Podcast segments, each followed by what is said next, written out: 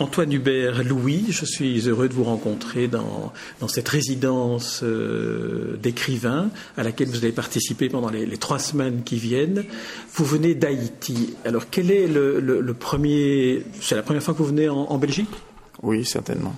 Alors quel est le, sentiment qu'un écrivain, qu'un poète haïtien récent lorsqu'il lorsqu'il découvre euh, ce paysage de, la Gaume, c'est-à-dire de l'Ardenne euh, belge? Bon, je dirais premièrement par rapport à, la Belgique ou Bruxelles où j'ai séjourné pendant deux jours pour me reposer de mon long voyage. Euh, c'est pas c'est pas une inconnue la Belgique parce qu'il y a des rapports très étroits entre la Belgique et Haïti. Bon, ça veut dire qu'un Haïtien qui ne s'est jamais déplacé connaît la Belgique de nom.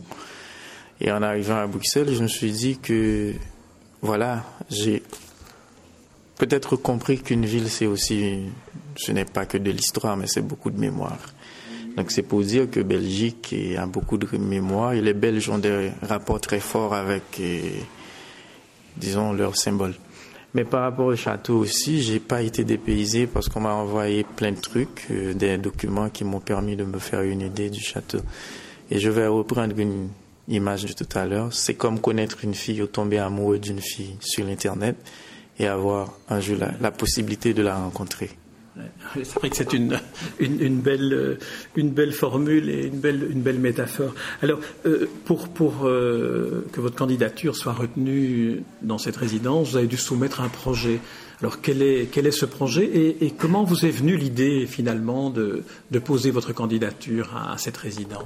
Premièrement, c'est un ami qui a, qui, a, qui a déjà participé, il s'appelle James Noël, qui a proposé mon nom. Il m'a, il m'a appelé pour dire qu'il a proposé mon nom. Et puis il m'a dit qu'on va m'écrire tout de suite. J'ai été sur l'internet, j'ai vu le dossier et on m'a dit comment monter le dossier. Donc le dossier que j'ai monté, c'était pas spécifiquement pour la résidence d'auteur, c'était quelque chose sur lequel je travaillais déjà. Et je l'ai proposé et le, le jury, le jury m'a, m'a retenu.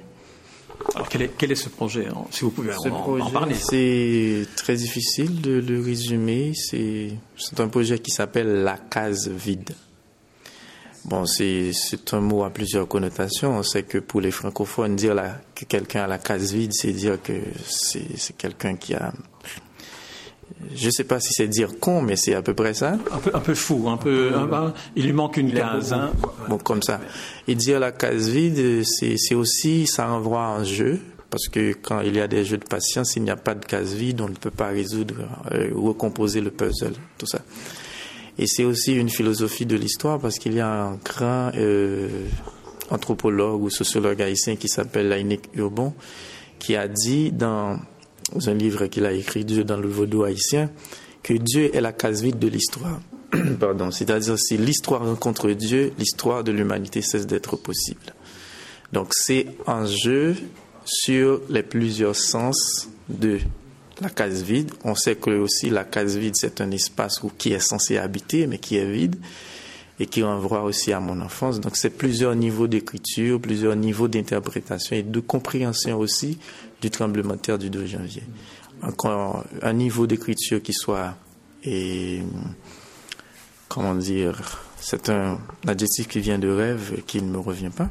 Euh, onirique. Onirique, qui soit à la fois scientifique et aussi qui soit mythique. Donc c'est essayer de, de, de, de, brasser tout ça dans une compréhension ou dans une tentative de compréhension du 2 janvier qui peut-être n'a jamais été achevée dans le cadre de ce projet.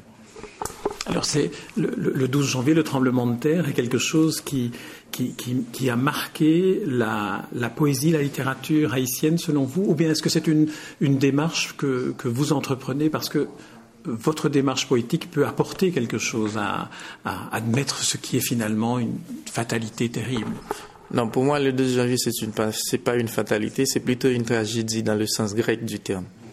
C'est-à-dire la, tragédie interpelle toujours parce que c'est une possibilité de dépassement. Donc c'est pas c'est pas une fatalité, c'est plutôt une tragédie, non pas dans le sens moderne, mais dans le sens des Grecs, des anciens Grecs 4e, 5e siècle avant Jésus-Christ. Et le 2 janvier, à mon ami, ça ne marque pas que la littérature ou la poésie, ça marque profondément pour moi l'homme et l'histoire haïtienne. C'est comme l'année zéro de l'ère chrétienne. C'est dire là, on est censé tenir compte de beaucoup d'autres facteurs et de repenser l'homme haïtien dans un espace et dans ses rapports avec le temps. Pour moi, ça marque profondément la pensée haïtienne, au point que maintenant, si l'on parle d'Haïti, on est censé se situer avant ou après le 2 janvier. Donc, euh, ça, à mon avis, ça marque profondément la, pensée. Il doit ça marquer aussi même la pensée de reconstruction d'Haïti si jamais il y aura reconstruction. C'était un peu l'espoir que, enfin, vu de l'extérieur, tout le monde a eu à un moment donné de se dire que si le tremblement de terre est, le point zéro d'un nouveau départ, est-ce qu'on n'attend pas toujours ce, ce, nouveau départ Ou est-ce que c'est une, une, mauvaise vision que, que l'on peut avoir ici de, de, de Belgique lorsqu'on lorsqu'on voit des images d'Haïti aujourd'hui? C'est peut-être pas une mauvaise vision, mais c'est peut-être euh, anticipé. Parce que quand une société est confrontée dans une confrontation permanente avec elle-même, c'est pas du jour au lendemain qu'elle finit par choisir. Donc euh, c'est vrai que ça marque une année zéro, mais c'est pas du jour au lendemain que l'on va passer d'une situation à une autre. C'est pas c'est pas désespérant. En Haïti, mais j'avoue que c'est extrêmement difficile. Vous étiez à Port-au-Prince euh, le 12 janvier ou bien c'est quelque chose que, que vous n'avez pas vécu dans, dans votre chair?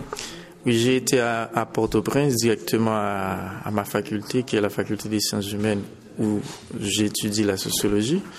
Et premièrement, j'avais pensé que c'était quelque chose de très localisé, et après, j'avais pensé que c'était dans, dans la périphérie. Et puis, au fur et à mesure que j'avançais pour me rendre chez moi, j'avais compris. Mais j'avais pas pleuré le 2 janvier, ce n'est qu'après. Parce que quand j'ai commencé à comprendre de quoi il s'agit vraiment, à deux reprises, je ne pouvais pas m'empêcher de pleurer, mais bon. En quoi est-ce que les, intellectuels comme vous, vous êtes euh, sociologue de formation, en quoi est-ce que les artistes, les écrivains comme vous peuvent apporter euh, au, peuple haïtien et finalement à, l'ensemble du monde dans la compréhension de, ce qui s'est passé le 12 janvier? Comment, comment est-ce que l'art peut rendre dissible la, douleur, la souffrance, la, la, tragédie qui, a marqué Haïti. Comment euh, comment l'art peut rendre dissible la douleur? Ça, c'est une grande question. Peut-être à laquelle je ne saurais répondre tout de suite, mais je dirais tout simplement que les intellectuels ont une double obligation, une obligation de mémoire et une obligation de dépassement. Il ne faut pas gommer le 2 janvier, mais il ne faut pas non plus projeter le 2 janvier comme si c'était une fatalité dont on ne pouvait jamais sortir. Donc, un devoir de mémoire pour laisser à la nouvelle génération que c'était tragique et que ça ne doit plus se reproduire, mais c'est aussi un effort de dépassement pour dire que euh, de toute façon, je suis un peu existentialiste, même si euh, je comprends que c'est un peu dépassé. L'histoire appartient à l'homme. Donc on sera dans le temps ce qu'on aura choisi d'être. Pour moi, c'est comme ça, c'est à la fois rendre compte de la mémoire et en même temps dépasser et cette tragédie, parce que comme je l'ai dit, toute tragédie est une interpellation vers euh, la transcendance. Antoine Hubert-Louis, je vous remercie pour cet entretien et puis je vous souhaite un, séjour euh, fructueux dans, dans, le travail et dans, la mise en place du, projet avec lequel euh, vous êtes venu ici euh, en Belgique et auquel vous allez consacrer les trois semaines qui viennent. Je vous remercie, Antoine Hubert-Louis. Et c'est moi qui vous remercie, mais je ne sais pas si c'est le projet que j'avais soumis que je vais terminer parce que l'écriture, c'est pas technique. On ne sait jamais avec qu'est-ce qui va venir? Déjà, j'ai commencé à écrire ces petits textes qui, sont de la poésie. L'éclat tamisé de la bougie dans son valse de décalage d'horaire sur ton visage. Puis, ce léger foulard vert, souffle mien autour de ton cou. Belle et exquise tu fus ce soir-là. On eût dit manuscrit de mon manuscrit de poème au crayon. Claire, la table ne brillait que par ton sourire. À force de revoir ton visage, je suis désormais aveugle de toutes les autres sources. Le deuxième, c'est au bord du lac. Je n'avais pas trop froid, pourtant il me prenait soudainement une envie de chien de château. Lever un pied et faire pipi dans l'herbe fraîche, tel ton corps nu dessous la douche. Le lac, le calme lac paraissait glacial et contrastait avec le soleil. À peine sortie du congélateur, ma ferme poire me renvoie à ton sein gauche, lourd, juteux et velouté. Enfin, entre ces éléments jetés pêle-mêle sur la feuille, seules mes dents enchantées tiennent lieu de connecteur logique. Merci Anthony Hubert Merci à vous.